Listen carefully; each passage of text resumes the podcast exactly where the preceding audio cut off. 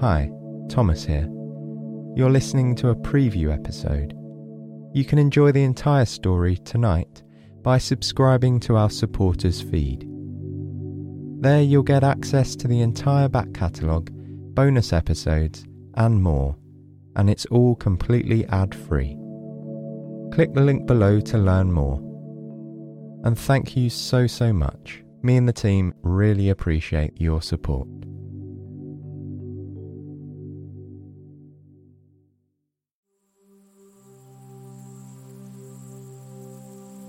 You see a set of enormous double doors before you. The finely polished mahogany seems more ancient than time itself. From top to bottom, the door panels are covered in carvings of human exploration and endeavor. You reach out and run your fingers along the aged wood tracing the smooth edges carved centuries ago. They depict a path leading to a dense jungle.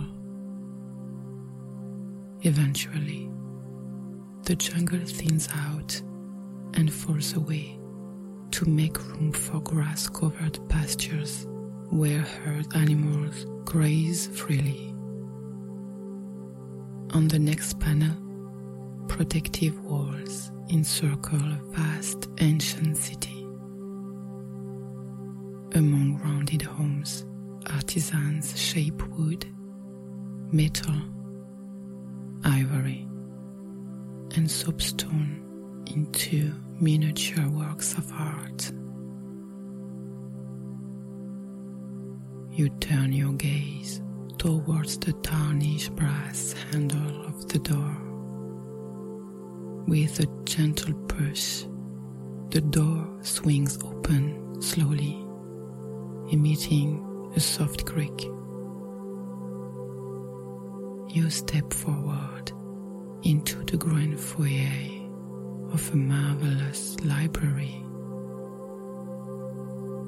The floor is a checkerboard of shiny green and white marble tiles. A chandelier hangs above, somewhere between you and the lofty vaulted ceiling. A million bits of crystal twinkle in the candlelight. At the other side of the foyer, between two curving staircases, you see a sign the tap of your feet echoes softly as you step closer to read the shimmering gold script. Welcome to the Library of Time. Only the most curious souls can find their way here. Each and every book connects to a different time and place. While in the past, you will neither be seen nor heard. You cannot change the past after all. You can only learn from it. And learn you shall. Intrigued, you turn and enter the library. Bookshelves stretch out in rows for as far as you can see. The shelves are made of the same dark mahogany as the library doors. You step between two aisles. The shelves are taller than you, but every book is within reach. Polished white marble columns stand at intervals between each row. You pass several columns before stopping. As you scan the shelf, one book catches your eye. The binding has a vivid leopard print with gold brackets at the corners. You slide the book down from the shelf. Embedded in the center of the cover is a soapstone medallion carved with the image of a bird of prey. Below the medallion is a date 1209. You take the book under one arm and walk towards a cozy sitting area nearby. You find a comfortable armchair upholstered with a cool jungle green fabric.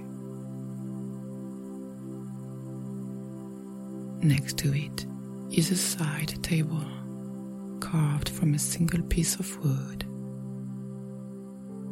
The legs are shaped like braided vine, holding the tabletop aloft.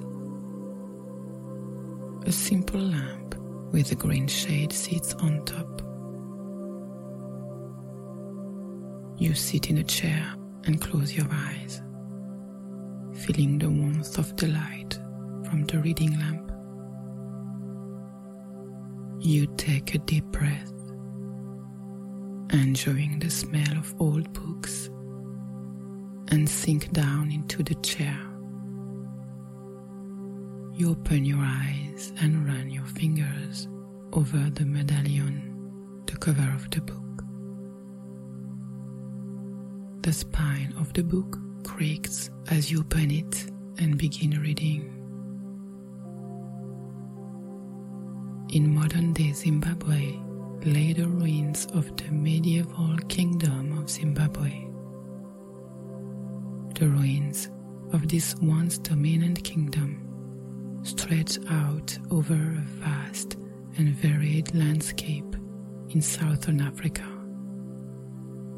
The capital city, known as Great Zimbabwe, was built and inhabited between the 9th and 16th centuries. Great Zimbabwe pushed the boundaries of human civilization at the time